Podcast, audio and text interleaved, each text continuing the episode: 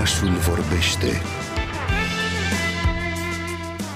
cu Andra Petrariu.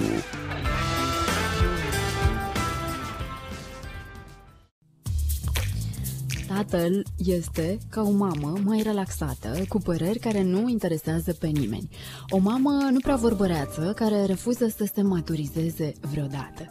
Tatăl este ca o mamă cu mult timp liber, ofticoasă, îndrăgostită de jocurile pe calculator și uh, care îi dă pe ascuns copilului să mănânce uneori junk food. Asta scria, printre altele, în urmă cu ceva vreme Alex Zanfir pe blogul uh, său, unde scrie povești despre cea mai frumoasă meserie din lume, adică cea de părinte. Poate că îl citiți deja pe cel mai bun tată.ro sau pe Facebook. Uh, cu Alex vom vorbi așadar astăzi despre rolul taților în viața și educația copiilor și nu vă îngrijorați, nu se crede cel mai bun tată din lume, ci doar cel mai bun tată al lui Marc, băiețelul său. Bună dimineața, Alex! Neața! Mulțumim foarte mult că ești cu noi în această dimineață. Uite, Mersi. Aș vrea să, să ne spui, după 11 ani de, de Marc, ce mai spune Alex, Alex, Sindicatul Mondial al Părinților? Îți vor acorda sau nu bine meritatul titlu de, de cel mai bun părinte din lume? Măi, nu știu dacă mi-l acordă ei, dar cu siguranță nu-l mai, nu mai merit eu și nu-l mai vreau. Asta a fost așa o, un gând utopic pe care l-am avut, cred, ca orice viitor părinte, văzând uh, toate greșelile pe care le făceau prietenii mei deja părinți. Mi-am închipuit că eu o să fiu uh, mult mai deștept și mult mai breaz ca ei toți și o să fac eu lucrurile ca lumea. Uh, în cazul meu asta a durat vreo uh, câteva ore după ce am ajuns cu, cu marca acasă, în momentul în care am rămas uh, singur cu el. Cei care sunt părinți știu că este o experiență mai degrabă traumatizantă acel moment când vii cu primul copil acasă și după ce pleacă toți cei care te-au însoțit uh, în alai, că e ca la alai de nuntă, vii cu cu bunici, cu părinți, cu purtieri, cu cățeli și l-am dat pleacă toți și rămâi, rămâneți voi proaspeții părinți cu nou născutul. Și de atunci se, eu am, spun mereu că se, se declanșează iadul. Așa că după vreo două ore de iad, când Marc nu se oprea din urlat, mi-am dat seama că nu o să, n-am nicio șansă să fiu cel mai bun uh, părinte din lume, dar mi s-a părut foarte interesantă ideea asta și de a încerca să fiu cel mai bun tată pentru Marc, pentru că mi se pare că uh, asta ar trebui să încercăm cu toții ca părinți să fim cele mai bune versiuni ale noastre pentru copiii noștri și mai mult decât atât mi se pare că e ca în filmul ăla uh, de pe vremea mea, ca să spun așa, sau cum a spune Marc, de pe vremea dinozaurilor, se numea Ziua Cârtiței, filmul cu un băiat care se trezea în fiecare dimineață retrăind aceea zi. Și mi se pare că, într-un fel, cam asta avem șansa ca părinți, indiferent cât de multe și de grave lucruri greșim într-o zi, avem șansa ca a doua zi să luăm tot de la capăt, să reparăm ce am, ce am greșit. Și de asta mi se pare că uh, ideea de a încerca să fii cel mai bun pentru părinte pentru copilul tău e una uh, fezabilă și demnă de luat în seamă. Sau cel mai aproape bun, așa cum uh, exact, mai exact. să spui. Exact. Mă gândeam exact. acum uh, cât de mulți oameni își uh, trăiesc practic prin tine povestea aceasta de tată și cât de mulți uh, se regăsesc acolo în, în textele tale. Uh, și eram curioasă, Marc știe că tu ești cel mai bun tată de acolo de pe internet? Știe, sigur că da, de uh, uneori îmi spune și el că sunt cel mai bun tată, uneori îmi spune că sunt cel mai rău tată și accept ambele ipostaze și de cele uh, mai multe ori când, po- când uh, postez lucruri despre el sau cu el îi, îi arăt înainte și îi cer permisiunea să fac chestia asta. Uh, era mult mai, uh, și încă este de fapt la 11 ani, e ok cu chestia asta, bănuiesc că mai durează vreo 2 ani, după care nu o să mai am voie să postez absolut nimic despre el, cum va fi și firesc când va, va ajunge la adolescent, așa că va trebui să regândesc și eu strategia de marketing, să mă repoziționez în cel mai bun, habar n-am ce, dar uh, cel mai bun dat nu o să mai am uh, povești de, de povestit. Nu o să mai am voie să le acum- povestesc. Mă gândeam acum că mi-ar plăcea foarte mult să, să fac așa un interviu cu Marc peste câțiva ani și să vedem ce, uh, ce, ce spune el despre textele tale de acolo, de pe blog. Cred că ar fi foarte, foarte interesant. Sper să accepte provocarea. Și eu abia aștept să le uh, crească, să le citească, să le citească pe de-o parte cu ochii de adolescent și apoi cu ochii de adult și eventual la un dat cu ochii de părinte. Asta a fost unul dintre lucrurile pe care mi-am dorit atunci când uh, m-am apucat de, de blog de a lăsa cumva un jurnal al trăilor mele, uh, atât cele uh, plăcute, cât și cele mai puțin plăcute, cât și cele intense sau cele relaxante, că mi se pare că uh, pentru Marc, ca adult, va fi o uh, poveste foarte frumoasă de revizitat din când în când despre tatălui și o să vadă exact cum am, o să, o să vadă și să descopere lucruri despre mine pe care poate altfel nu apuc să le povestesc. Și cred că mi-ar plăcut și mie să, și mie și oricărui alt copil devenit adult, să știe să înțeleagă mai multe despre viața părintelui său de când el nu era sau de când era foarte mic și nu mai are amintiri. Și chiar dacă ai făcut asta și ai scris întotdeauna așa cu, cu foarte mare sinceritate și cu umor aproape de fiecare dată, spuneai că nu ți-a fost uh, chiar ușor să, să-ți pui acolo sufletul uh, pe internet. Uh, și aș vrea să ne spui, pentru că spuneai că a fost cumva și un fel de terapie pentru tine și pentru cei care citesc, ce nu ai reușit tu să-ți vindeci din tine odată cu acest blog și aceste texte ale tale? Ce am reușit sau ce nu am reușit? Uh, ce ai reușit sau uite poate ce nu ai reușit, că e mai interesant. Um, dacă tot sunt ca la uh, psiholog, hai să mergem până la capăt, n-am reușit să uh, vindec o uh, furie pe care o am în mine, pe care nu pot să explic și pe care uh, cu siguranță că o să mă explic la un dat într-o terapie adevărată cu un, uh, cu un uh, specialist. Dar uh, nu știu dacă multă lume se regăsește în chestia asta, dar simt de multe ori că am o furie neapărat pe Marc, pe mine, pe oamenii din jur, pe situații, o furie pe care nu uh, mi-o pot explica și care îmi dau seama că este adânc înrădăcinată în mine, poate este și transgenerațională, dar mi-ar plăcea să o înțeleg și să pot să conviețuiesc mult mai ușor cu, uh, cu ea. Uh, cred că până la urmă asta este lucru pe care ar trebui să încercăm să facem cu toții, să încercăm să ne înțelegem mai bine, să ne înțelegem comportamentele, pentru că pe unele le putem schimba, pe altele nu, dar cred că e mult mai ușor și ne este mult mai ușor atunci când uh, reușim să înțelegem de ce acționăm sau reacționăm în anumite momente în, anum, în anumite feluri. Uh, ce am, cred că am reușit să fac uh, de-a lungul celor 11 ani și scrisul m-a ajutat foarte mult, m-a ajutat mai ușor să-mi accept um, părțile mai puțin plăcute uh, ale mele, în primul rând față de mine. Uh, iar cred că este un exercițiu foarte complicat uh, cu noi și ne să acceptăm că nu suntem buni întotdeauna, că suntem și buni, că suntem uneori și foarte răi uh, și că de cele mai multe ori suntem în nuanțe de gri. Eu spun mereu chestia asta că în viața și în viața în general este mai degrabă un uh, tablou în nuanțe de gri, deși nouă ne place, ne-ar plăcea să spunem că este un tablou în alb, viața fiecare dintre noi, și că nu este negru, cu siguranță este multe ori, de foarte multe ori și negru, cu, cu siguranță este foarte multe ori și alb, dar cel mai des este nuanțe de gri. Și cred că acești 11 ani de uh, terapie prin scris și de a povesti lucruri acolo, uh, uneori cu umor, uneori cu multă, mult sentiment, cred că m-a ajutat să accept că, ok, nu sunt așa de perfect cum mi-ar plă- îmi plăcea să cred când eram mic, dar e ok și așa. Alex, uite, noi obișnuim în fiecare vineri să stăm de vorbă cu diferiți copii pe diferite teme, iar astăzi ne-am gândit să vorbim cu ei despre tați și, așa cum spui tu, copiii sunt cei mai grozavi parteneri de, de discuții pentru că uh, nu simt nevoia niciodată să, să mintă și au fost foarte sinceri uh, cu noi uh, și astăzi și îți propunem să ascultăm acum un scurt fragment cu gândurile lor, pentru că restul le vom auzi la finalul emisiunii. Ce spui, ești pregătit?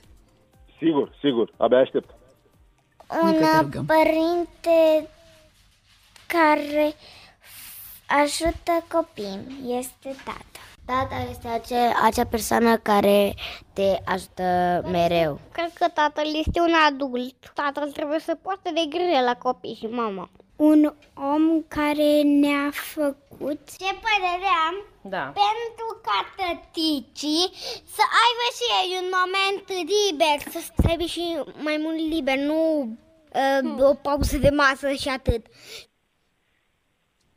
Eu am ascultat în oraș pe copiii Centrului de Dezvoltare Personală prin Teatru Floarea Minții din uh, Brașov. Uh, sunt doar o parte din gândurile lor, pentru că după întâlnirea noastră din oraș cu Alex Zanfir le veți putea asculta pe toate. Alex, cum ți s-au părut răspunsurile copiilor? Să știi că le-a fost destul de dificil să, să definească rolul tatălui în, în familie.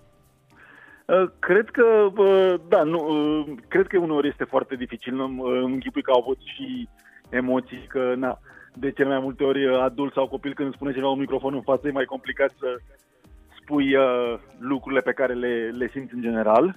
Dar, uh, da, știi, asta ideea de a fi părinte sau de a fi copil sau și cum e întrebarea despre fericire, cred că te și par întrebări simple atunci când te-a pus să te gândești cu adevărat la ele, nu mai par de simple, uneori par de dreptul complicate și foarte, foarte greu de răspuns.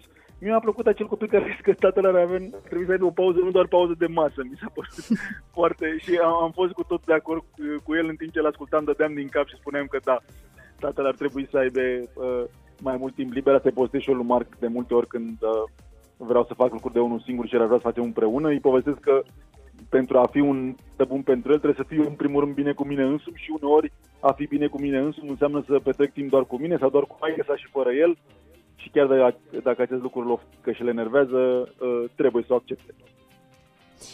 Pentru că cei mici au pus accent, uh, așa cum ai văzut și tu, foarte mult pe timpul liber al, uh, al tatălui. Aș vrea să vorbim uh, un pic și despre importanța conectării cu familia prin joc și joacă, pentru că tu ești creator de, de jocuri mai nou de explorat în, în familie și aș vrea să ne spui cum crezi că, că îi ajută pe copii și pe părinți să se conecteze între ei astfel, pentru că uităm așa să ne jucăm, ne luăm foarte în serios. Uh, da, eu cred că, în general, joaca este o formă de terapie foarte benefică pentru oricine sau pentru, pentru un copil de orice vârstă, ca să spun așa.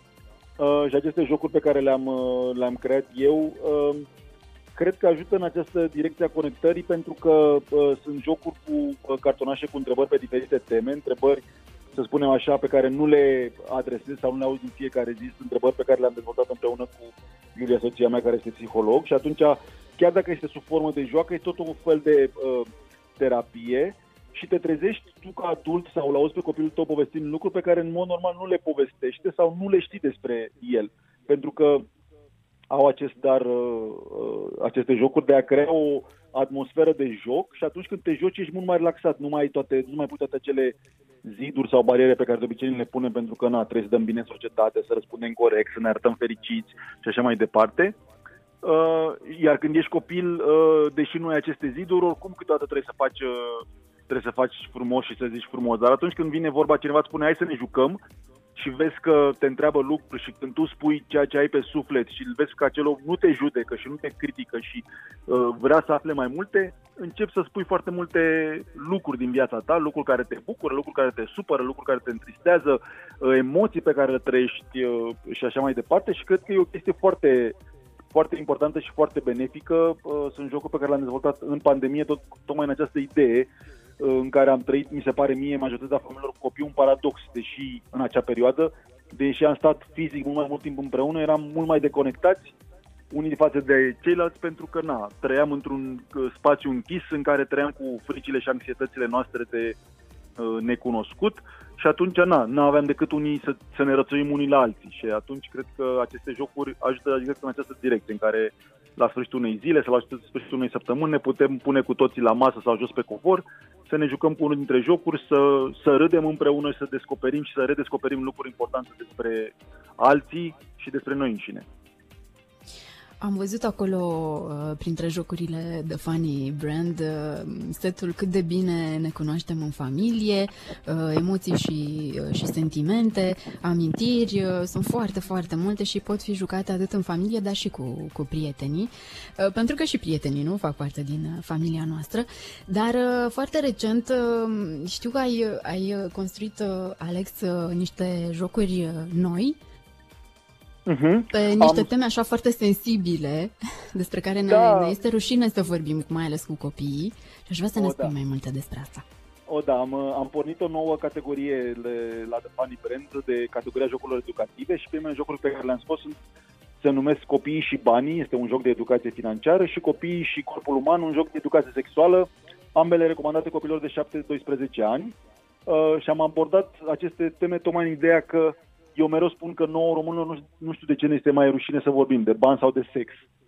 Uh, iar când vine vorba de copiii noștri, încercăm să-i ferim de ambele uh, uh, subiecte, în ideea că, sincer, nu știu în ce idee, pentru că în ziua de astăzi, în 2022, când orice informație și mai ales cea fake news este la un click distanță de oricine, să alegi să nu vorbești cu copilul tău lucrurile importante care uh, din viața lui, mi se pare, uh, nu știu, o eu aș spune o prostie chiar.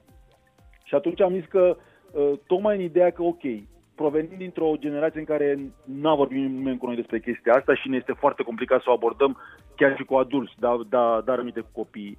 Și atunci poate pentru foarte mulți oameni ideea de a avea un joc în care li se povestește copiilor despre ce înseamnă banii și un joc în care se povestește despre ce înseamnă corpul lor și sexualitatea și ce urmează să se întâmple la adolescență cu schimbările din corpul lor, s-ar putea să ajute pe unii părinți care în așa fel încât să zică ok, să spună în mintea lor, eu nu pot să discut aceste lucruri, dar uite, joacă-te tu cu prietenii tăi sau hai să ne jucăm în familie, să descoperim lucruri împreună.